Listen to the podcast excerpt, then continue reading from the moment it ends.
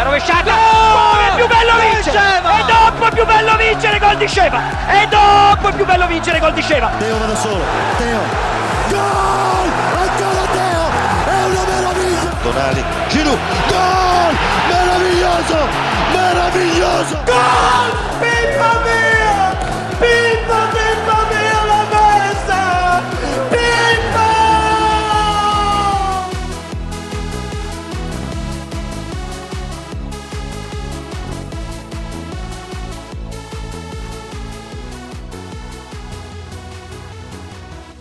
Et bonjour à tous, Cœur Rossonero, épisode 20. Et oui, déjà le 20e épisode de cette euh, merveilleuse aventure. Très heureux de vous retrouver pour ce tout nouvel épisode qui s'annonce, bah, une fois de plus, passionnant. Avant de commencer, je le dis comme ça, hein, comme ça c'est fait, euh, les petites 5 étoiles, les gars, euh, si le contenu vous plaît, évidemment, ça nous fera beaucoup avancer sur les futurs projets. Donc, n'hésitez pas, allez-y. Au sommaire aujourd'hui, les actualités de la semaine. Il s'est passé plusieurs choses hein, du côté des, des Rossoneri. Puis une seconde partie axée sur les meilleurs joueurs africains qui ont joué pour la- l'AC Milan. Nos intervenants ont établi leur top 3, donc euh, restez jusqu'au bout, ça va être euh, super, euh, super intéressant et j'ai vraiment hâte d'y être. Et pour m'accompagner aujourd'hui, deux Rossoneri de choix, d'exception même. On a déjà avec nous euh, Mister Daniel qui enchaîne sa deuxième émission consécutive. Il est chaud bouillant, comment tu vas? Salut, bah écoute, ça va très bien. Vendredi soir, début de week-end, tout va bien. Plus on a mangé un bon petit panzerotto juste avant l'émission, donc on est calé, on est paré, c'est nickel. Ah bah ouais, moi, je mangeais une soupe, tu vois, et je voulais pas me... Petite soupe du vendredi pour euh, mieux manger le week-end. Et également avec nous, il est dans les starting blocks hein, en ce moment, puisque vous pouvez également le, retrouver dans l'émission Les Boucs Entiers hein, sur Twitch, une émission dédiée à la, à la Coupe d'Afrique des Nations. C'est évidemment Karim, euh, comment tu vas? Salut, salut à tous. On est sur tous les fronts, Abidjan, San Siro. On est partout, on est partout, donc c'est un plaisir. hein. Je pense que vous êtes un peu habitués euh, pour ceux qui sont sur les ondes de Sport Content et d'ailleurs. euh, donc un plaisir, un plaisir de vous rencontrer en direct quand vous venez voir les beaux cantiers. Euh, et sur le podcast Rossonero, si on peut vous accompagner dans vos activités du week-end ou la semaine, avec plaisir. Alors tu fais comment toi quand il y a, par exemple demain il y a, la- il y a le match Milan-Bologne et il y a, il y a la Cannes, tu vas faire comment? Tu vas regarder les deux ou tu vas faire un choix Tu vas faire comment? Hum, bah, dis-toi que la semaine dernière, euh, été pris de surprise déjà par euh, ce qui s'est passé à Udine. Mais Hmm. j'avais complètement, euh, j'étais passé à côté du match vu que j'étais en direct. Et après, je l'ai repris. Et si vous voulez regarder la rediff, il y a ma réaction au, au 3-2. Donc, faites-vous plaisir. faites-vous plaisir. Donc, demain, double écran, tranquillement. La base, hein, c'est le 21e siècle, c'est assez. Enfin, les années 2020, c'est assez génial pour ça. Euh, bah écoutez, les gars, c'est parti. On va pouvoir commencer avec les actualités de la semaine. Vous verrez, il y en a, il y en a eu plusieurs, donc c'est parti.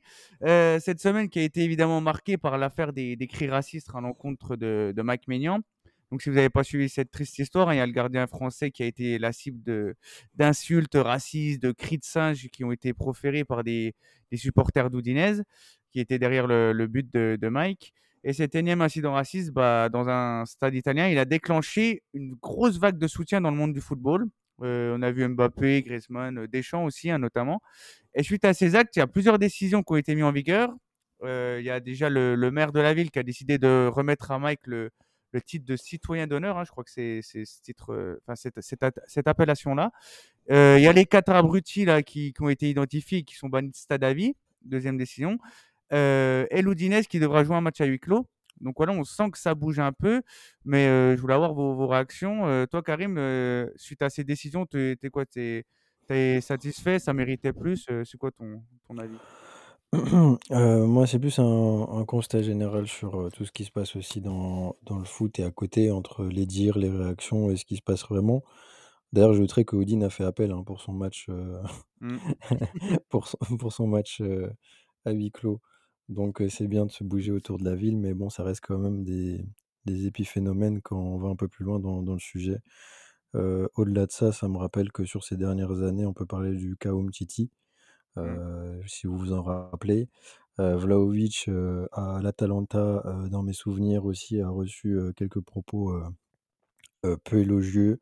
Kean contre Napoli. À Napoli, on a eu aussi euh, Osimhen, Koulibaly et Anguissa qui ont été pris à partie à, Florence.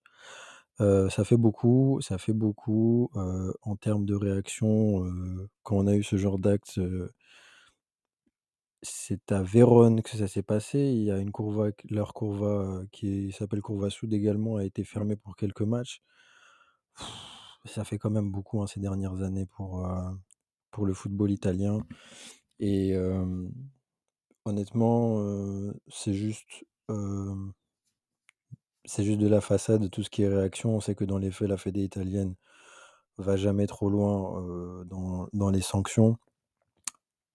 Les stades italiens semblaient être pourtant plus accueillants qu'au milieu des années 2000. Là, on voyait quand même des stades vides euh, par moment et c'était assez usant de par euh, toute la violence qu'il y avait. Mais là, ça s'est banalisé avec euh, notamment une montée, ça se généralise au niveau des politiques également et du choix des Européens en termes de politiciens mis en avant. Donc c'est en totale corrélation en soi. Donc si on le ramène à la société, donc à partir de là, oui, c'est bien, mais dans les faits, on restera toujours comme il y a 20 ans quand Eto'o voulait sortir contre Saragosse et il s'est rien Mm. passé. Enfin bref, c'est c'est que du discours de façade, on va pas se mentir. Donc c'est hyper triste pour Maignan, super réaction du, de, de notre, de notre board, de nos gars aussi sur le terrain quand ils sont venus le féliciter, euh, Adli notamment à la fin du match. Donc on a vu qu'on était un grand club encore une fois. Mm. Mais bon, c'est très très très litigieux comme, euh, comme sujet euh, en Italie. Ouais, ouais, clairement, euh, mais c'est là qu'on voit la force de caractère de Mike Maignan qui s'est pas dégonflé. Bon, il a été un peu abasourdi, hein, c'est sûr, avec les deux buts qu'il se prend, mais je trouve que le, le scénario du match est épique hein, pour ça, et franchement, bravo à, à toute l'équipe. Toi aussi, Daniel, tu es, du même avis. C'était quoi ton, ton ressenti quand tu as, vu ça en direct? Ah bah 100% d'accord avec ce que Karim vient de dire. euh, c'est franchement c'était navrant de voir ça euh, parce que au début il me semblait voir Maignan commencer à se plaindre et après quand il a commencé à faire ce geste avec ses bras à imiter un singe devant l'arbitre, euh, je me suis dit oh non mais c'est pas possible encore une fois. En plus encore une fois en Serie A, ça ça rend pas ça rend pas justice à ce beau championnat, ça ça le dessert ça, ça le dessert à l'international. euh, que dire, voilà, comme, dit, comme disait Karim, c'est vrai que ça s'accumule. Il parlait de Moïse Kean, il y avait aussi euh, Tomori et Maignan déjà à Cagliari il y a un ou deux ans. Et c'est navrant. En plus, je bon, je, veux pas tirer euh, sur certains, mais on a l'impression aussi que c'est souvent les mêmes clubs, les, les mêmes supporters, les mêmes courvas. Donc, euh, comme dit, c'est navrant aussi de voir que la fédé italienne n'a toujours pas réagi concrètement euh, après tant Mm. d'années. Mais moi, le souci, bah, c'est aussi Karim, il a cité euh, ce cet ancien footballeur, mais je vais reprendre ses mots. Comme disait Samuel Eto'o, tant qu'on touche pas au portefeuille, il n'y a rien de concret qui va se passer. Mm. Ouais, Donc, euh, la, la réaction, la réaction de nos gars, elle a été super quand, quand ils sont, ils sont tous allés dans le vestiaire, qu'ils ont tous soutenu Maignan et tout. Mais dans ce cas-là, moi, je pense que tant qu'on n'a pas une action concrète, c'est-à-dire des joueurs qui quittent simplement et définitivement le terrain pour vraiment marquer, marquer le coup, moi, je pense que ça va continuer malheureusement. Ça Mm. va continuer malheureusement parce que c'est bien beau de d'appliquer des sanctions, euh, même si je trouve la sanction un peu légère, un seul match clos et euh, bref, mais euh, de donner une citoyenneté d'honneur pour la façade à Maignan, etc. Parce que je dis, Udine, euh, le club d'Udinese la ville d'Udine ont réagi, mais après quand tu vois que quand même, euh, par exemple, l'entraîneur d'Udinese qui avait réagi à moitié, qui évitait le sujet, qui disait j'ai envie euh, en, en- en conférence de presse d'après-match, qui disait ouais mais j'ai envie de me concentrer sur le football, j'ai pas envie de parler de ça, vraiment pour éviter le sujet, c'est navrant et ça montre Mm. vraiment aussi la mentalité de la plupart, euh, que ce soit des entraîneurs, des joueurs, des, des supporters en Italie. Concrètement, faut vraiment faut, faut que ça change. Et c'est navrant de voir qu'en 2024 encore euh, maintenant il y a, il y a ce genre de cas Mm. dans le football quoi.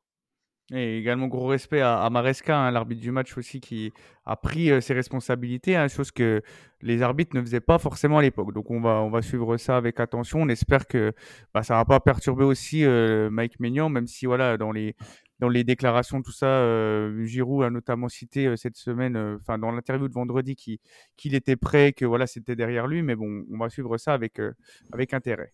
On va passer à un sujet plus joyeux. Les gars, la mairie de San Donato a validé le permis de construire pour le nouveau stade de Milan, enfin, du coup. Et le maire confirme aussi que l'enceinte fera 70 000 places. C'est tout simplement énorme. Bon, c'est moins que San Siro, évidemment, hein, mais pour un nouveau stade, il faut le faire. Et du coup, j'avais envie de vous poser la question sur le, prochain nom que ce stade pourrait porter. Car oui, il va falloir le nommer, hein, du coup. J'ai vu plusieurs idées assez marrantes sur les, réseaux sociaux, mais toi, Daniel, tu as des idées sympathiques pour ce, nouveau stade ou pas? Oh bah écoute, euh, moi je pense que je, je vais pas être très original. Je pense que je vais reprendre euh, deux idées que j'ai bah, j'ai en plus vu traîner beaucoup sur Twitter. Moi je pense que la meilleure idée en soi, ce serait de rendre hommage à nos deux plus grandes légendes. Donc soit Paolo Maldini, soit Franco Baresi. mmh. Donc euh, moi, moi j'aimerais beaucoup nommer le stade en l'honneur d'une de ces deux légendes. Et donc, euh, ouais, Stadio Paolo Maldini, Stadio Franco Baresi, ou alors Stadio Maldini tout court, parce que ça permettrait non seulement de rendre hommage à Paolo, mais aussi à son père Cesare, qui était aussi une légende du club. Donc, euh, pourquoi Mmh. pas, oui. Soit, soit Stadio Maldini, soit Stadio Baresi. Après, je, je me fais pas d'idée, euh, c'est bien beau de rêver, mais je pense malheureusement que si on a un nouveau stade, il va très probablement porter un nom de sponsor. J'ai très peur de Un ça. naming, ouais. Ouais, voilà, c'est ça, un Emirates, un naming ou quelque chose comme ça. Donc, euh, mais après, ce, ce serait beau qu'on rende quand même hommage à, à une personnalité du club.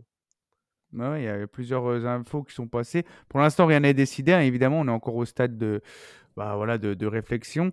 Euh, toi, Karim, tu as une idée aussi, toi, qui t'est passée par la tête ou pas spécialement Franchement, non, c'est pas Mmh. mon. C'est pas. En fait, euh, c'est un truc de. On va, on va se faire bouffer par le marketing, malheureusement. J'ai aucune idée, je suis pas inspiré par, par ça et il y a des gens qui seront payés pour ça, pour bien réfléchir à autre. Moi, la PlayStation sur 2, ça m'aurait pas embêté, mais bon, j'y crois pas une seconde. Ouais, on verra bien. De toute façon, euh, on y reviendra dans Rocker Rossonero. On fera sûrement une deuxième partie dédiée à, au plus beau match à San Siro aussi, hein, pourquoi pas, parce que Ah oui, ça mérite, ça mérite. ça- ça va être incroyable. Ouais. Et puis nos, les, meilleurs, les meilleurs matchs qu'on a pu voir, nous, en tant que spectateurs au sein de cette euh, enceinte aussi, ça va être, euh, je pense que ça peut être super intéressant.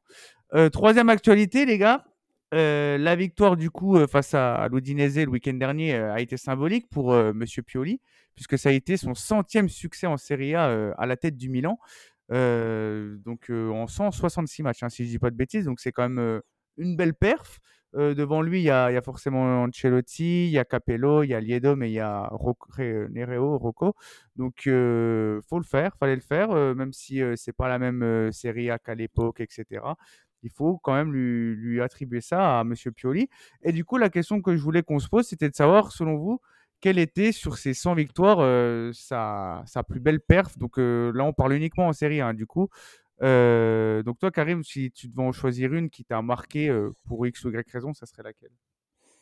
Moi, je vais te changer, je vais en dire deux, mais la, première, la première, honnêtement, hein, parce qu'elle traduit quand même le caractère dont on avait fait preuve sur cette saison, et surtout que bah, pour moi, c'est quand même le match du titre, c'est le retour où on gagne 2-1 en février 2022 à San Siro. Première mi-temps on est neutre, et la deuxième mi-temps on a vu une équipe qui, franchement, je me demandais comment on allait gagner. J'étais au stade par la même occasion et je me demandais vraiment, au vu du contenu de la première mi-temps, ce qu'on pouvait euh, bien en tirer de ce match. Et euh, là, j'ai vu du caractère en deuxième mi-temps en se disant, mais enfin, Mm. techniquement, on a des joueurs. Euh, Giroud, certes, était un petit peu esselé devant, mais au final, euh, c'est tout un, c'est toute l'équipe qui, qui est allée de l'avant, qui a, qui est rentrée dans l'Inter. Je me souviens de, que c'était super chaud sur le côté de Théo et Dumfries. Euh, c'est des- les premières fois où ils commençaient vraiment à se chauffer fort. La fin un peu houleuse où il y a le Martinez aussi qui vient chauffer Théo. Et surtout Mm. le doublé de Giroud qui impose en fait notre statut sur cette, sur cette saison et qui, et qui nous fait un peu prendre conscience qu'on n'est pas une petite é- qu'on n'est pas une petite équipe, qu'on est carrément au niveau de l'Inter et que sur cette saison, au-delà du jeu proposé, on peut battre tout le monde et on peut aller chercher ce titre. Mm. Et moi, ça m'a ça m'a marqué. Et il y a aussi ces 16 jours, même s'il y a de la Ligue des Champions dedans, où on bat Naples. Enfin voilà, en 16 jours, on, on se régale, il y a le 4-0 et tout. Naples aussi, on les prend un peu euh, comme l'équipe euh, attendue ou sexy de l'année et on arrive à les défoncer. Donc c'était quand même pas mal comme, comme sensation, même si après, euh, c'était surtout un épiphénomène. Mais moi, je retiens, je retiens ces deux moments-là. Ouais, bah, c'est des, moments ancrés hein, dans, l'histoire des Rossoneri et de Pioli, hein, surtout, hein, parce que c'est des victoires effectivement très marquantes. Il y avait aussi lors du derby le, final avec Bastoni et Hernandez qui, prennent, rouge, aussi qui, moi, je pense direct à ça aussi, avec évidemment le doublé de Giroud. Toi, Daniel, tu as, un match en tête qui te, qui te traverse l'esprit quand on parle des 100 victoires de Pioli? Ah bah écoute, euh, moi je vais être euh, encore plus embêtant parce que j'ai vraiment pas réussi à en, à en prendre un. Donc j'en j'en- j'en ai noté trois quatre mais euh, bah déjà je, je, veux, je veux pas je, je vais pas détailler sur celui-là parce que Karim a déjà tout dit. Bah j'ai mis le match euh, Inter Milan donc euh, où on gagne 2-1 euh, en février comme il a dit. Bah de, doublé du chouchou Giroud, hein, c'est- incroyable. Ouais. Le, le fait aussi, bah, comme il a dit, de, de, de complètement changer la donne avec une première mi-temps, on est complètement mené, on est amorphe. Et après la seconde où on, on sort du lot avec euh, un Tonali mort de faim, un Giroud qui met son doublé. Ah, c'était incroyable. Après, euh, bah, déjà en 2020, moi il y avait un match qui m'avait marqué, c'était euh, le match qu'on gagne contre la Juve euh, 4-2 où on est mené Ah ouais, 2-0. Celui-là, il était incroyable Mmh. parce que c'était euh, ce, ce championnat bizarre où on avait repris pendant le Covid, donc on jouait sans public. Mm. Mais c'était une phase où Milan était tout simplement injouable. On, on roulait vraiment sur la Serie A pendant cette, euh, cette phase de Covid. Et ce fameux match euh, arrive. On, on est mené 2-0 avec le, le but de Rabiot, le but de Cristiano. euh, et après, on a ce, ce retournement de situation incroyable où on enchaîne euh, Zlatan qui lance, euh, qui lance la donne avec son penalty, après Kessier, après euh, Leao et après Rebic. C'était un super match, j'avais Mm. adoré. Après, j'ai no- Rebic, il était fou. Il était fou, ah ouais, le but, ouais, ouais, le Rebic, il était incroyable. Bah, Rebic, c'était la terreur de la Juve. hein. Mm. C'était. Après, j'ai noté aussi euh, bah, le, le 2-0 contre l'Atalanta en mai 2022 avec euh, la, la chevauchée de Théo Mm. qui a, qui a fait rugir San Siro. C'était. Bah, pareil. Moi, j'étais dans mon bureau devant le PC, mais j'ai jeté mon casque, j'ai couru partout. C'était c'était incroyable. C'est un- but qu'on voit une fois dans sa vie et il fallait être là pour le voir. Et je, je- ceux qui étaient à San Siro ce jour-là, franchement, font partie des supporters milanais les plus chanceux du monde parce que Mm. voir ce but-là, et même ce contexte, c'est-à-dire que ça fait partie des derniers matchs qu'on doit gagner pour rester dans la course au titre et de gagner contre cette équipe de l'Atalanta, contre qui on a toujours eu des problèmes, euh, et surtout qui nous rappelle toujours ce 5-0 qu'on s'est mangé contre eux euh, au tout début de Pioli. Je veux dire, Mm. c'est une belle histoire. C'est une belle histoire et qui, qui termine bien parce qu'après on enchaîne et on gagne ce dernier match contre Sassuolo qui nous permet d'avoir le titre. Donc, euh, Bah, il me semble qu'il y avait Guillaume et Romain de, de l'équipe Rossonero qui étaient à ce match. ah bah, bah franchement, de Mm. très gros chanceux. Et euh, enfin, je me suis noté le, bah, un autre match qui m'a impressionné. Bon, après, c'était une saison moins bonne, mais c'était quand même un match qui m'avait hyper impressionné. C'était le match qu'on gagne 4-0 contre Naples en, avril euh, 2023. Ça, c'est un match qui m'avait beaucoup, beaucoup impressionné. Bon, il, me parle un peu moins que les, autres dont on a parlé juste avant, mais je, je le note quand même parce que vraiment, c'est un match sur lequel on a roulé sur les champions en titre. Et je crois que c'était vraiment un, un match qui m'avait fait hyper plaisir parce que j'avais vraiment l'impression de retrouver le, le summum du football, si on peut appeler ça un football, parce que bon, ça reste pas un grand tacticien non plus, mais c'était le summum du football de Pioli avec euh, ce Milan qui vraiment fait le pressing, euh, se rue sur, euh, sur l'adversaire, lui laisse pas le temps de respirer. Vraiment, c'était un beau football de A à Z et vraiment on a roulé sur le Napoli et Mm. non, c'était un, un très beau match et donc c'est pour ça que je me le suis noté. quoi. Ok, bah super, oui, c'est vrai que c'est des, beaux moments. Euh, on aura aussi l'occasion de, faire une émission sur Pioli, euh, bah, peut-être en fin de saison, hein, si euh, jette l'éponge ou pas, enfin, si, ou alors s'il n'est pas reconduit, on, aura l'occasion d'y revenir. Dernière actualité, les gars, un ancien de la maison, euh, Zvonimir Boban, hein, qui a passé euh, bah, 10 ans au club, hein, 91-2001. Donc, euh, c'est dire à quel point il a compté dans le club. Eh ben, notre ancienne légende a, a démissionné de son poste de l'UEFA. Euh, et du coup, la question que je voulais vous poser et que je vais te poser à toi, Daniel, c'était quelle serait sa suite de carrière euh, pour lui? Et si aussi tu avais aimé son, son court passage en tant que, que directeur à, Milan? Ah bah pour moi ce serait, bon c'est que mon avis personnel, mais pour moi ce serait un rêve de voir Boban revenir dans le staff milanais, parce que moi j'avais beaucoup aimé son, son association avec Maldini et Massara, parce que Boban déjà ça reste une très grande personnalité de l'AC Milan, il aime notre club, il connaît notre club, donc c'est toujours bien d'avoir quelqu'un qui, qui connaît euh, qui connaît la maison dans le staff. Et même en tant que directeur sportif, à l'époque, il avait fait de très bons coups. Il avait participé au- à de très bons transferts. Donc les AO, bon, Théo, c'était un peu plus Maldini, mais il, il- il avait quand même participé. Il y avait le retour de Zlatan, les arrivées de Kier aussi. Je veux dire, c'est de très bons coups qui se sont avérés très, très payants. Et donc oui, Boban, pourquoi pas, ça, ça- ça- me ferait beaucoup plaisir qu'il revienne après, même si c'est pro- pro- peu probable après l'histoire qu'il y a eu avec euh, Gazidis. Mm. Mais euh, pour rester un peu plus réaliste, euh, dans le doute, je verrais peut-être bien Boban euh, suivre euh, ce qu'a fait euh, Shevchenko très récemment. Donc Shevchenko qui, est de- qui a pris la tête de la fédération ukrainienne. Donc pourquoi Mhm. pas voir un, un, un Boban prendre la tête de, de la sélection croate. Mhm. Ouais, Boban, euh, bon, je fais beaucoup de, de spoil euh, pour les, prochains, mais on fera aussi un numéro dédié pour ce joueur aussi euh, fabuleux qui a forcément marqué l'histoire du club.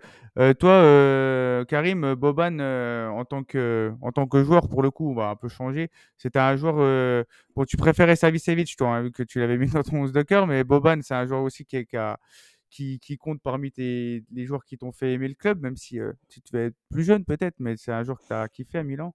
Oui, oui, très clairement. Bah, déjà, il gagne tout avec nous. Ouais. Donc, euh, Ligue des Champions, euh, je crois qu'il prend 80, on y prend 4, 4 Scudetti. Et non, Boban, c'est. Ça nous représente bien, mais de toute façon, c'est ce que je dis à chaque fois, on a des, que des joueurs classe. Donc, euh, hyper technique, un peu vice la Russie quand il fallait l'être. Porter le numéro 10 aussi à la fin, en 99-2000, avec nous, hyper, euh, hyper polyvalent au, au milieu de terrain. Un joueur clairvoyant dans, dans le jeu, et en témoigne sa Coupe du Monde, euh, sa Coupe du Monde 98, quoi. Mm. C'est une belle synthèse de, de ce joueur où il a été quand même l'un des leaders techniques de la Croatie qui arrive en demi-finale de, de la Coupe du Monde, euh, qui toque même à la porte euh, sur une demi-finale folle contre la France. Et c'est bien, on est toujours très nostalgique d'avoir nos, anciens dans l'organigramme parce qu'ils connaissent le club et c'est l'ADN du club, entre guillemets. C'est c'est plutôt pas mal. Après, il faut, il faut aussi se dire que ça le fait pas toujours, malheureusement, mais par contre, il a un vrai apport au niveau sportif. Je suis d'accord pour l'idée qui a été mise en avant de rejoindre, pourquoi pas, la, tête de la sélection croate en tant que, en tant qu'entraîneur et tout à fait les qualités. Mais euh, ouais, Boban, bah écoute, 94, euh, Mm. 95, on la perd, mais voilà, il est là. euh, il vit euh, la fin des années 90 un peu compliqué avec nous. Mais oui, c'est un, c'est un- c'est un gros symbole, euh, Boban. 10 ans, 10 ans avec nous, c'est, c'était un joueur euh, franchement incroyable. Ouais, faut, faut les faire les 10 ans. Et en plus, moi, ce que j'aimais aussi chez Boban, c'est euh, sa capacité aussi à être décisif dans, des moments importants. Et euh, moi, c'est aussi un des joueurs que, que j'aurais vraiment kiffé euh, voir à l'époque, comme d'autres. hein, mais Boban, c'était vraiment un, un style de joueur que, que j'aimais beaucoup. Euh, ok, bah, super, les gars, pour cette première partie actualité. On va pouvoir passer euh, au, à la seconde partie, hein, co- comme je vous ai dit en, en début d'émission, avec évidemment un petit jingle. C'est parti, let's go.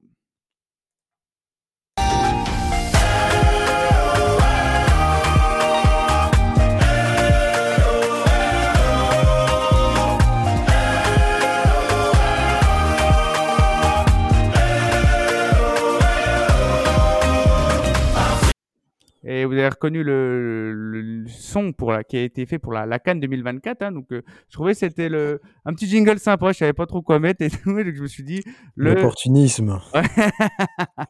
quoi de mieux que le générique de la Cannes pour parler eh ben, des joueurs africains qui nous ont fait le plus vibrer à l'AC Milan. Donc, euh, le concept est simple, hein, chers auditeurs. On, nos deux intervenants, hein, Karim et Daniel, ont préparé un, un top 3 des joueurs africains qu'ils ont le plus kiffé sous, sous nos couleurs. Karim ne connaît pas celui de Daniel et Daniel ne connaît pas celui de Karim.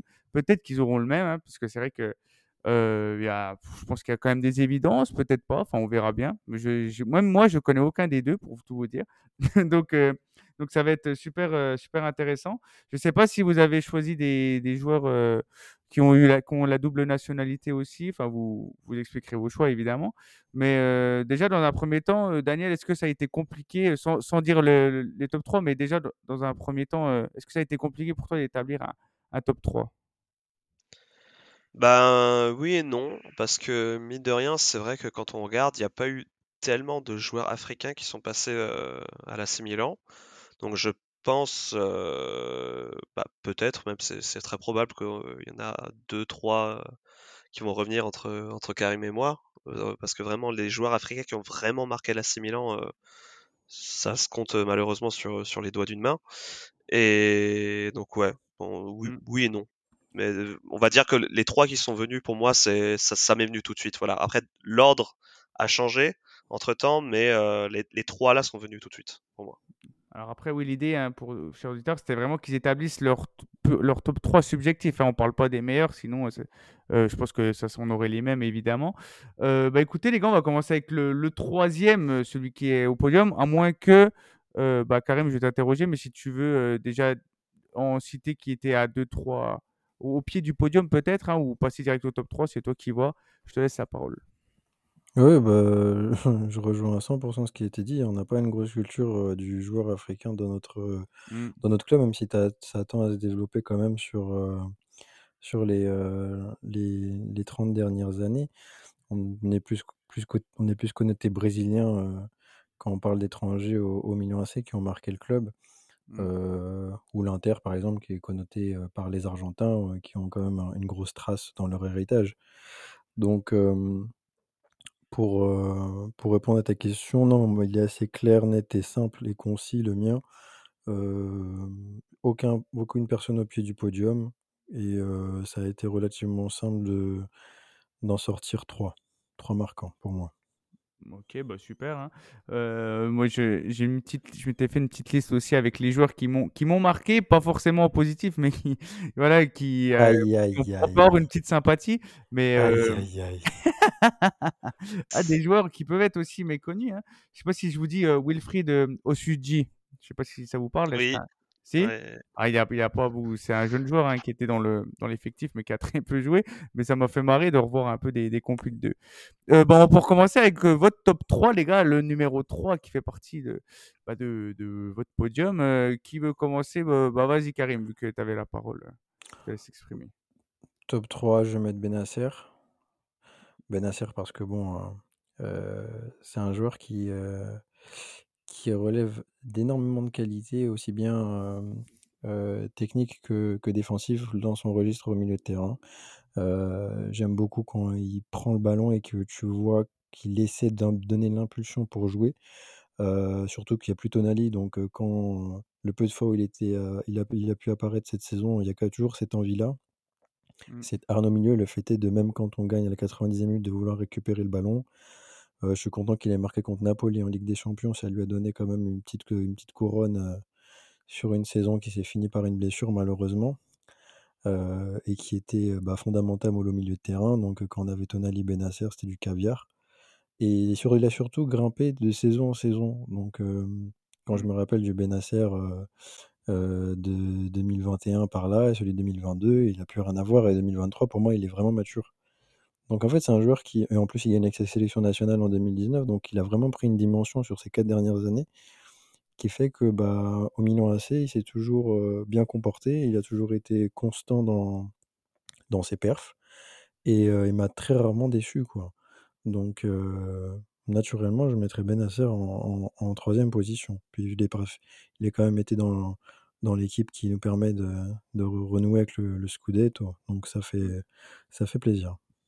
Oui, c'est sa campagne de Ligue des Champions l'année dernière, euh, sur les, je crois qu'il joue les 10 matchs. Enfin, il, en joue 10 et franchement, moi je le trouvais euh, très souvent au niveau. Et en plus, je trouve qu'il a, il a quand même un leadership. Hein, c'est pas celui qui gueule le plus, mais il a un leadership naturel, je trouve. euh, Ismaël, C'est ça. c'est- Devant la défense, tu le vois tout de suite, tu vois. Et euh, je trouvais qu'avec Tonali, tu vois, dans ce, il pourrait se marcher dessus. Mais les Mm. deux, je trouvais que c'était quand même très complémentaire dans le registre, en plus gaucher et droitier. Donc c'était quand même quelque chose de, très beau à voir les trois dernières saisons. Ismaël Benasser qui va revenir plus tôt que prévu hein, dans, au sein de l'effectif, étant donné que l'Algérie a, été éliminée de, la Cannes euh, face à la Mauritanie notamment, malheureusement. Mais bon, c'est comme ça, tant mieux pour nous. Mais je crois qu'il ne revient pas en étant à 100%. Je crois qu'il sera peut-être au repos pour le prochain match. Toi, Daniel, ton numéro 3, de qui s'agit-il? Est-ce qu'on a le même ou pas? Enfin, est-ce que on, a, on, on, a le même. on a le même, non? Benasser, c'est l'actuel meilleur milieu de terrain de l'AC Milan. Euh, bah, bah, Karim a dit énormément de choses euh, sur ce super joueur que j'adore. Bah, il, a, il arrive d'Empoli en étant un joueur que je connaissais absolument pas avant qu'il arrive chez nous. Et euh, il a su petit à petit me, me, bluffer et bluffer bon nombre de supporters milanais. C'est, clairement un, joueur qui, est un type de joueur que, j'adore en particulier. C'est, vraiment un maestro, Benasser. Il a une qualité de passe incroyable, il a une bonne vision de jeu. Il sait tout aussi bien récupérer le ballon. Vraiment, c'est c'est un joueur qui a énormément de qualité, qui a su euh, progresser, comme a dit Karim, au fil des saisons. Comme dit, il arrive d'Empoli et petit à petit, il va progresser en même temps que le reste de l'équipe, euh, avec un Milan qui revient petit à petit sur le devant de la scène. Et ça a été un grand acteur de, de cette remise en forme de, de l'AC Milan. Et la consécration, bah, ça a été le titre avec nous où il a été un acteur majeur en faisant partie ben, du double pivot justement avec Tonali. Et d'ailleurs, euh, j'ai la petite larme à l'œil en repensant à ce double pivot qu'on n'aura plus jamais. Donc, euh, non, ouais, vraiment. Benasser, c'était une évidence pour moi de se mettre dans ce top 3. Et une autre qualité aussi que j'aime beaucoup chez lui, c'est vraiment c'est, le fait qu'il soit quelqu'un d'humble, en fait. Mm. Ça, c'est un joueur humble qui, qui fait pas d'histoire, qui fait pas de vagues. Euh, il fait ce qu'il a à faire. Et comme a dit Karim, c'est c'est un leader silencieux. C'est vrai qu'on l'entend pas beaucoup sur le terrain, mais il, il, dégage cette, euh, cette zénitude, en fait, quand tu le vois sur un terrain de football. Et tu sais que tu es déjà un, un, peu plus tranquille, euh, tu es un peu plus serein quand tu vois Benasser dans le 11 de départ de notre côté. Son contrat il expire en 2027. Hein. On sait, je pense pas qu'il va bouger l'été prochain, mais euh, perdre un joueur comme Ismaël Benacer serait vraiment une grosse perte euh, à ce niveau-là. Euh, ok, bah super les gars, vous avez le même top 3, peut-être le même top 2. bah, on va, on va garder l'ordre, hein, Karim. quel est ton joueur que tu places au-dessus de Benacer pour le coup? Bah, Kevin Prince Boateng. Mmh. Parce que franchement Action-réaction, le mec, on l'a transféré post-Coupe du Monde et il a été tout de suite euh, euh, bon au milieu de terrain. En fait, en plus, il arrive avec un style. Euh, il est hyper polyvalent. J'aime beaucoup Kevin Prince Boateng. Il nous fait 10, 11, 12, 13, 10, 11, 11, 12, 12, 13 de manière intense, même si la 12-13, elle a un petit peu. la saison 12-13, elle est un peu. Elle, détonne un peu par rapport aux, aux deux premières, mais bon fait partie du titre, il fait partie de cette nouvelle image parce que vraiment c'est une saison fondamentale, la saison 2010-2011 où on arrive avec Zlatan, Boateng, Robinho, c'est un renouveau et il fait partie de ces mecs qui ont confirmé tout de suite. Et 11-12, euh, pour moi, franchement, son mmh. but euh, contre, euh, contre le Barça, incroyable. Et tout le caractère en fait qu'il amenait parce que c'était pas qu'un joueur de c'était pas qu'un joueur de devoir ou autre. Mmh. C'est quelqu'un qui, quand on était avec trois milieux de terrain, était quand même déjà constant et surtout qui amenait moi je, je, sais pas ce côté c'est pas sympa mais ce côté c'est le joueur qui dégage beaucoup d'affect tu vois. Il a quand même un style assez particulier et tout machin donc non j'aimais beaucoup parce qu'il pouvait tout faire il pouvait te marquer 5 à 10 buts il pouvait toutes compétitions confondues et, et répondre présent en Ligue des Champions comme en championnat donc, euh, c'est le mec avec un mental de gagnant et qui s'est adapté tout de suite. Donc Kevin Prince, il a été un sacré coup de cœur pour moi. Donc, euh, donc voilà.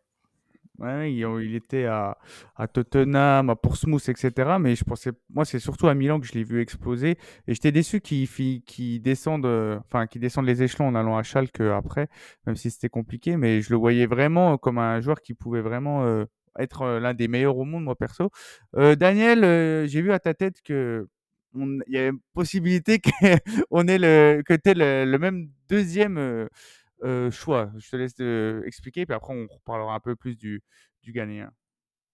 Ah bah, pas très original, on a effectivement choisi le même, hein, Kevin Prince Boateng. Un, mot pour décrire Kevin, c'est machine, vraiment machine. C'est Boateng, c'était un, de ces joueurs, comme a dit Karim, qui, qui, vous marquait vraiment. Et bah, déjà, il y a le fait qu'il soit un acteur majeur du titre de 2011. C'est, comme dit, il, il, arrive de nulle part. Euh, pareil, un, peu dans le même contexte que Benacer, il arrive, c'est un joueur que je connais pas, que j'ai découvert euh, vite fait grâce à la Coupe du Monde 2010 avec, avec le Ghana. Mais quand je vois petit à petit euh, ces montées en puissance dans le 11 Milan, et déjà qui était très bien fourni, hein, comme a dit, il y avait du Zlatan, du Pato, du Robinho, du Ronaldinho pendant la première partie de saison. Je veux dire, de, de le voir vraiment monter en puissance. Et après, il y a la consécration avec la saison 2011-2012 où il est tout simplement monstrueux. Euh, je dirais, il avait de la qualité technique, il avait une frappe de mule comme on aime. Euh, et puis même en, en- en me rappelant euh, Kevin Prince Boateng, j'ai noté trois matchs qui moi m'avaient marqué en particulier quand j'étais ado à cette époque-là. C'était d'abord son triplé en un quart d'heure contre Lecce euh, dans la saison 2011-2012. On perdait ce match 3-0 à la mi-temps et il marque ce triplé en un quart d'heure et au final on gagne ce match 4-3 avec euh, le but de Yepes tout à la fin. Donc déjà ça c'était monstrueux. Ensuite, bah, comme a dit euh, Karim, le, le but mais sorti de nulle part contre, euh, contre le Barça en Ligue des Champions, où il fait ce geste technique devant Abidal et après il finit avec cette frappe euh, incroyable. Et il y avait aussi, aussi le, le match qu'on avait, où on avait écrasé Arsenal. On, on les avait battus à domicile, où il, il- il marque ce but, mais avec cette frappe monumentale, vraiment une frappe de mule, on peut le dire, Mm. qui fait barre rentrante. Elle fait carrément barre rentrante et elle tape après la barre de, derrière le but. quoi. C'était. oh, c'est... Ouais, non, vraiment, Prince Boateng, c'était une machine, c'était un joueur qui marquait. Et même, c'était un, un joueur, un bon vivant. On on- on l'aimait bien, on l'adorait. Moi, moi, je me souviens quand bah, j'étais au stade euh, le, le jour où on a fêté le titre de 2011, on avait gagné contre Cagliari 4-1. Bon, Allegri, il avait fait Ouais. tourner, on, on avait eu du doublé de Mathieu Flamini, on avait Gattuso qui avait marqué. Mais à la fin, on avait eu le show avec. euh, je, me souviens, il y avait- ouais, voilà, c'est ça, voilà, il y avait Ouais, les- ouais. il y avait l'estrade au milieu du stade et, et je vois, on, je vois quelqu'un qui débarque en costume Michael Jackson et je me dis, qu'est-ce que c'est, pourquoi, pourquoi il y a quelqu'un en Michael Jackson qui danse? Et là je vois qu'il enlève son chapeau, qu'il jette et je vois que c'est Kevin Boateng. Moi j'étais non, je veux dire, ça, ça traduit vraiment ce qu'il était. C'était, c'était un joueur qui marquait les esprits, qui était un bon vivant et même une fois qu'il était sur le terrain, c'était vraiment une machine de guerre. Il était lancé quoi. Et comme dit, c'est vrai que je, je suis assez déçu de, de sa fin de parcours de voir qu'il a, bah, qu'il a, qu'il a fini chez nous après, euh, après 2013, qu'après il est revenu en prêt et que ça s'est très mal passé, et qu'après, bah, petit à petit, il a traîné de club en club et qu'au final, il, part dans l'anonymat, entre guillemets, quoi. Ça, ça me désole parce que vraiment, oui, c'est c'est un joueur marquant du début des années 2010 pour Milan. Ouais. Même ses évolutions de poste, c'est incompréhensible. Le mec, il Mm. finit, euh, il finit neuf en division espagnole et tout. Je, Non, mais c'est ça, rien. voilà. Franchement, mais c'est vrai, j'ai rien compris à sa Mm. carrière, honnêtement. Non, Après, mais ça il lui était, va bien. hein. Mm. C'est un petit, il est un peu barjot, il est un peu touché, donc ça lui va bien. Ouais. Après aussi, euh, faut pas oublier qu'il a fait toutes ses perfs en étant en, en couple avec l'autre ravagé de Melissa Sata, qui est connue par euh, pas mal de La- monde, notamment Christian Vieri, et qui a tendance à fatiguer les joueurs de foot dans leur quotidien.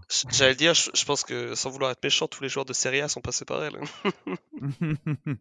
C'est assez fou. Mais oui, moi j'ai aussi son image, forcément, comme tu l'as dit, à la Coupe du Monde 2010, où il marque contre l'Australie. hein, se- Oui, c'est ça, il marque le... au début de... en début de match, dans les, ouais. moins, de... moins de 10 minutes de jeu, il marque et tout. Euh, et c'était le coéquipier de Souley Muntari, que vous avez peut-être mis numéro 1, on, on verra bien.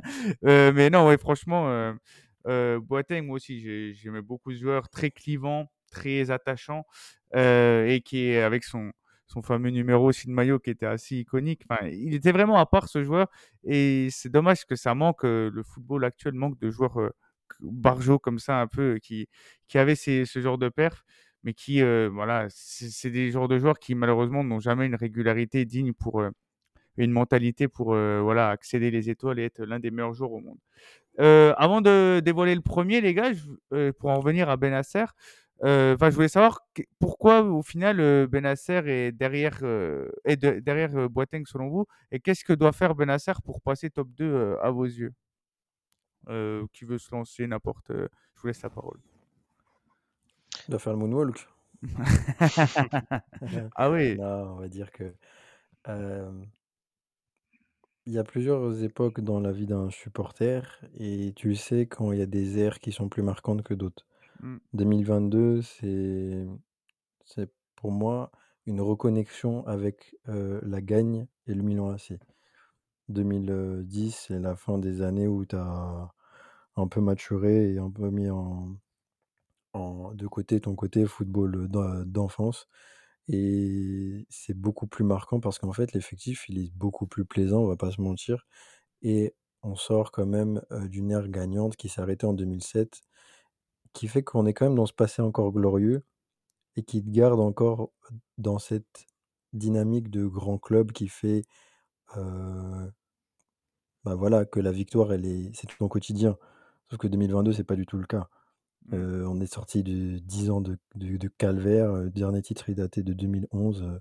Enfin voilà, c'est pas du tout la même image qu'on a de, du, du, Milan AC. surtout qu'on a vécu quelques années en tant que supporter. Donc c'est surtout moi l'effet, c'est l'atmosphère qui plane autour de Mmh. ces joueurs qui rend la- leur dimension différente. Ah ouais, Et clairement. pas autre, et pas autre chose parce que tu as au niveau du talent Benacer, techniquement, bon, il est plus reculé sur le terrain, c'est pas des joueurs comparables.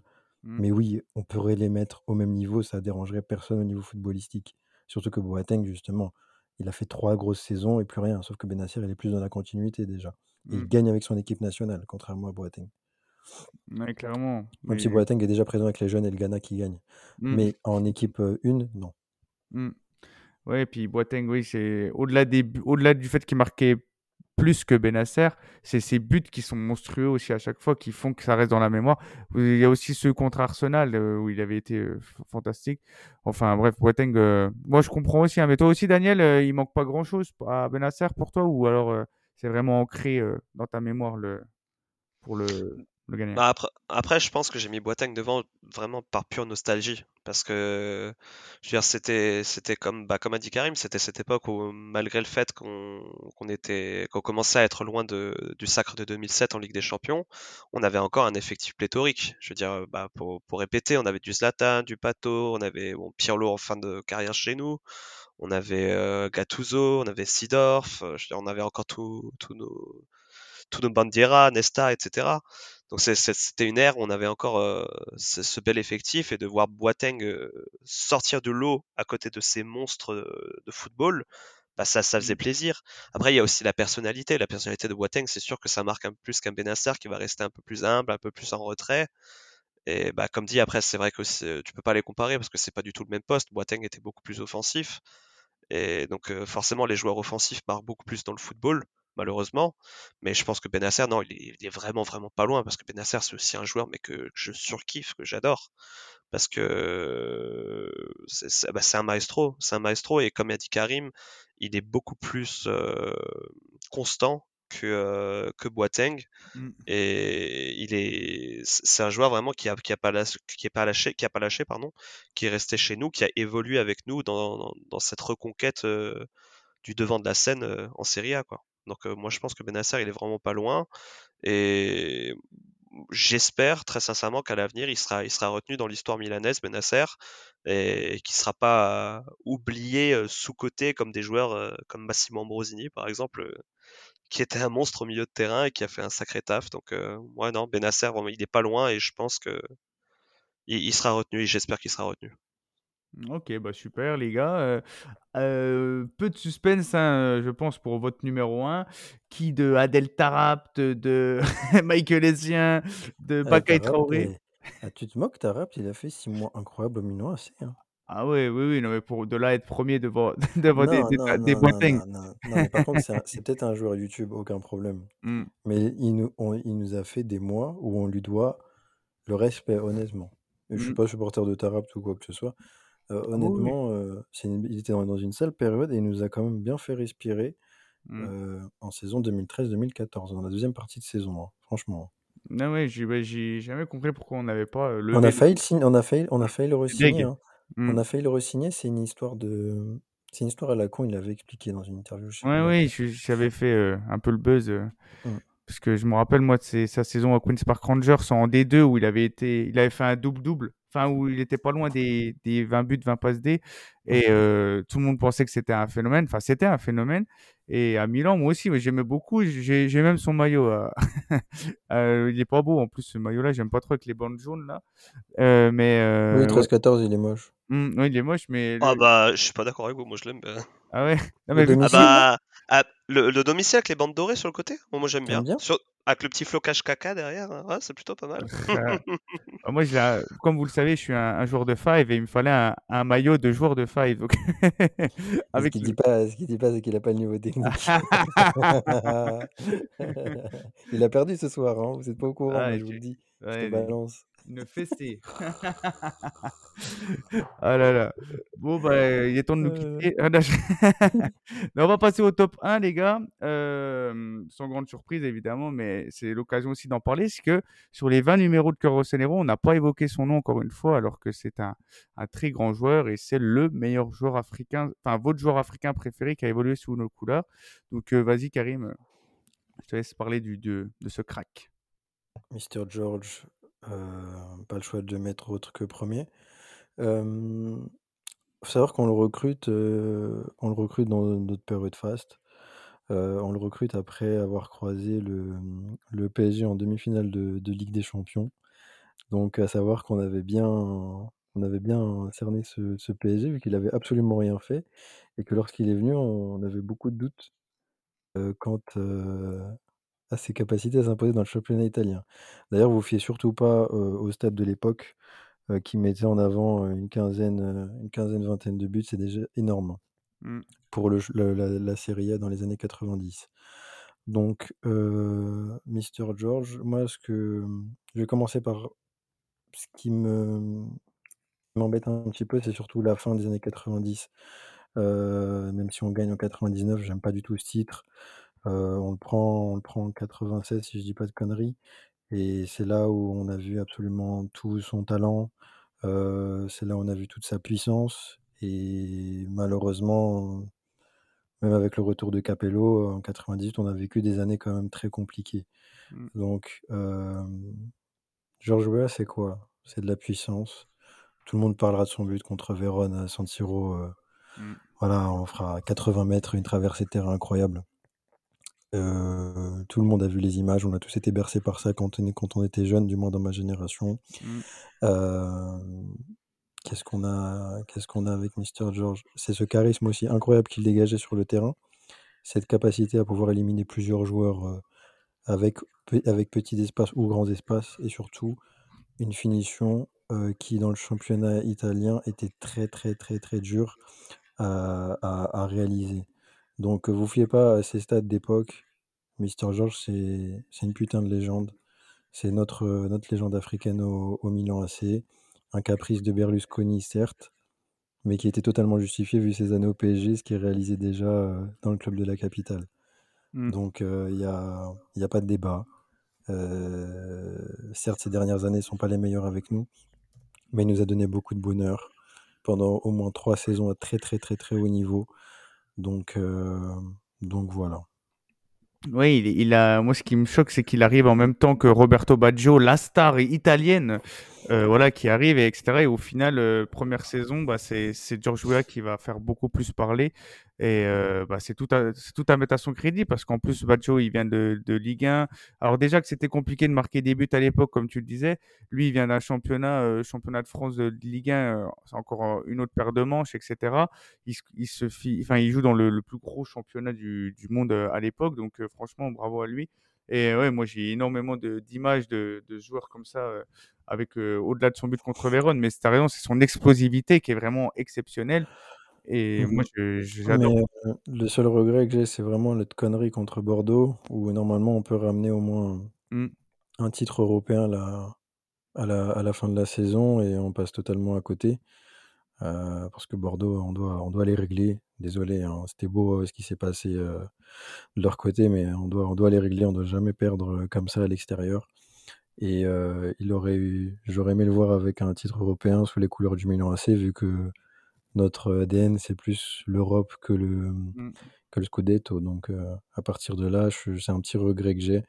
Donc voilà, oui, on sait qu'il y a eu Biroff et tout, machin, à la fin. C'est pour ça que je dis que ces dernières années, je les retiens pas. Surtout que c'était une année un peu bizarre avec Zach Keroni, euh, Tabarez et tout. C'était des années un peu dégueulasses. hein. Vous voyez le Milan assez euh, grandiose. C'est plus la première partie des années 90 qui est ouf. Et la dernière, c'est un peu un micmac bizarre avec même le retour de Capello et tout. C'est c'est très très compliqué. hein. Mm. Donc, euh, donc voilà. Ouais, euh, ouais, c'est- ce match, il me hante parce que suite à ça, Dugarry il nous met un doublé et on le recrute l'année d'après. Ouais, Euh, c'est c'est notre grand problème à l'époque. Euh, Regarde, euh, Kluivert, pareil. hmm, Le nombre de joueurs qui ont floppé, Kluivert, Kluivert, Davids, Patrick Vieira. ouais, Le nombre de mecs qu'on aurait pu avoir, si... c'est une- des années très très bizarres. hein. ouais, ouais, c'était assez spécial. Et, et toi, euh, Daniel, qui est ton numéro un? Est-ce que tu vas nous faire une petite dinguerie ou pas? Kevin Constant. Rodney Strasser. Non, non, moi je suis d'accord avec Karim. euh, Tu, tu peux pas mettre quelqu'un d'autre que Georges Weah. Parce que euh, bah, Georges Weah, c'est un joueur que j'ai malheureusement pas pu voir jouer parce que quand il est arrivé à Milan, j'étais encore dans le ventre de ma chère maman. Mais euh, je veux dire, euh, j'ai très vite, en- dans, ma, dans ma jeunesse, j'ai très vite entendu parler de Georges Weah parce que c'est c'est un joueur qui a laissé une aura dans l'histoire du football. Je veux dire, j'avais j'a- j'avais un papa qui était fan de Ligue 1, j'avais mes oncles qui suivaient la Serie A avec euh, mon oncle qui était fanatique de Milan, euh, qui m'a tout appris, voilà, et qui m'a rapidement parlé aussi de Georges Weah. Et non, Georges Weah, ouais, c'est un joueur qui a marqué l'histoire du foot. C'est c'est le premier et encore le seul Ballon d'Or africain, même s'il y en a plein d'autres qui l'auraient mérité, comme Eto'o, Drogba, euh, voilà. C'est- C'était le premier Ballon d'Or non européen aussi, euh, donc ça, ça- c'est vrai que ça marque. Et en plus, c'est le Ballon d'Or de l'année de ma naissance, donc euh, qui plus est. Ah, joli. Ballon d'Or 95, voilà. Et puis, euh, non, mais Karim a dit l'essentiel. hein, C'était un vrai numéro 9 dans l'âme. hein, C'était un joueur qui pouvait partir tout seul au but, sortir des buts d'anthologie en dribblant euh, tous les défenseurs adverses. Mais après, comme il a dit aussi Karim, ouais, malheureusement, c'est ce, ce petit, ce petit goût amer dans la bouche parce que c'était, c'est vrai que c'était un joueur incroyable qui avait marqué les esprits, mais il arrive dans cette période vraiment de, de, de fin de d'ère glorieuse de Milan.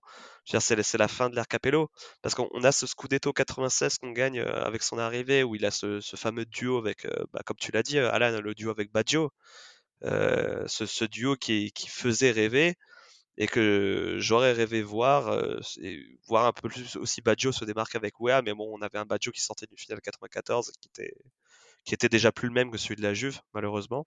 Mm. Et euh, bah après, c'est vrai que Wea, euh, Wea, malheureusement, il arrive dans, ces, dans cette ère milanaise où on gagne plus grand chose. on va enchaîner les déconvenus. euh, il me semble que après le Scudetto 96, on termine dans les 9e, 10e places, c'est ça? Ouais, c'est, ouais. ouais, ça, voilà. avec le, comme comme tu as dit, Karim, le retour de Capello qui était, qui était, qui était vraiment pas en réussite. Après, on avait enchaîné, euh, bah, les, on avait enchaîné les coachs. Après, il y avait ce titre, comme tu dis, bizarre avec le Zach. Où on, est, on joue à trois défenseurs, où il a ce duo d'attaque euh, Biroff, euh, Wea. Bon, on gagne le Scudetto 99, mais après, c'est vrai que Il a aucun goût, ce Bah, c'est ça, voilà. quand- même quand j'ai regardé le classe, quand j'ai regardé le classement, quand j'ai regardé le nombre de points pris, c'est vrai que c'était, c'était pas ouf, quoi. Non, il a aucun Puis, goût. puis, Mm. puis même ce 11 Milanais, il, sans vouloir être méchant, il faisait pas, il faisait pas rêver. Non, nul, Non, non, il faisait, il faisait pas rêver. Ok, il y avait du Maldini, du Costa Curta, du Wea, du Birov, mais tu regardes le reste des défenseurs, tu regardes le reste du milieu de terrain, euh, je dirais, ouais, il y avait du Boban et tout, mais euh, ça, ça Ah, faisait, ça vraiment, ça faisait pas rêver, quoi. Pas du tout. Avoir, Voilà. même avoir joué, enfin, voilà, c'était assez compliqué. Ouais. Mais il y a vraiment... Après, en plus, c'est là où il y avait les Batistuta, Vieri et tout qui brillaient. Donc, Ah il n'y avait bah. vraiment rien pour l'AC Milan à ce moment-là. C'était Bierhoff, comme tu disais, Non, qui, mais- qui- qui finit meilleur buteur, je crois, Non, mais pour nous. Mais Non, mais justement, je, profite que tu parles de Batistuta et tout euh, pour rebondir là-dessus, parce que c'est vrai que c'est, comme il dit Karim, te- faut pas se fier au stade du tout, parce que voir un Wea mettre du 15-20 buts avec un Milan qui était en fin de cycle et dans une Serie A qui était le meilleur championnat du monde, avec des équipes, euh, bah, on va dire quasiment toute la première moitié de tableau pouvait gagner la Serie A. T'avais Parme avec Cannavaro, Thuram, Buffon, etc. T'avais la Roma avec Totti, euh, Montella.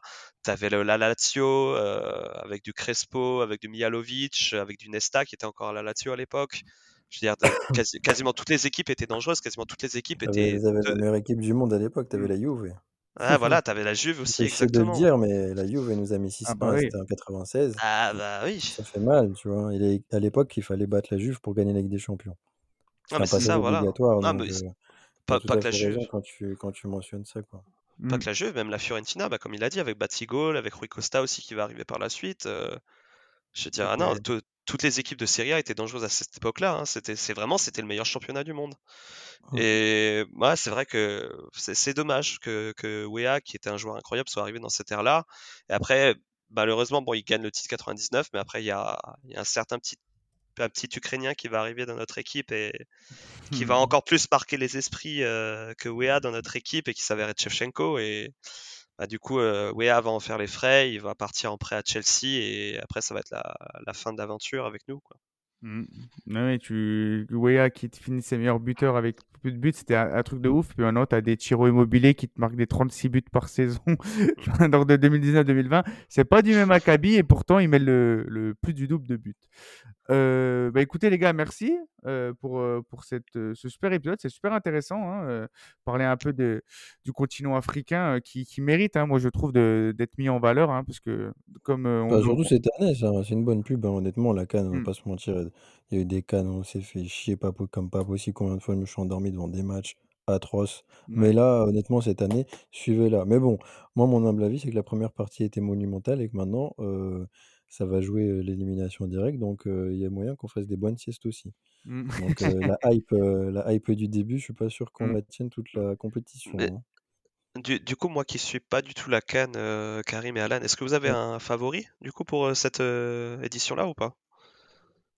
Bah, Ouais. les, Séné- les Sénégalais sont comme le Brésil euh, dans une Coupe du Monde avec, euh, Mm. avec euh, une Dream Team entre guillemets africaine. Euh, pour moi, euh, celle qui produit l'un des plus beaux footballs, c'est euh, le Cap-Vert et la Guinée équatoriale.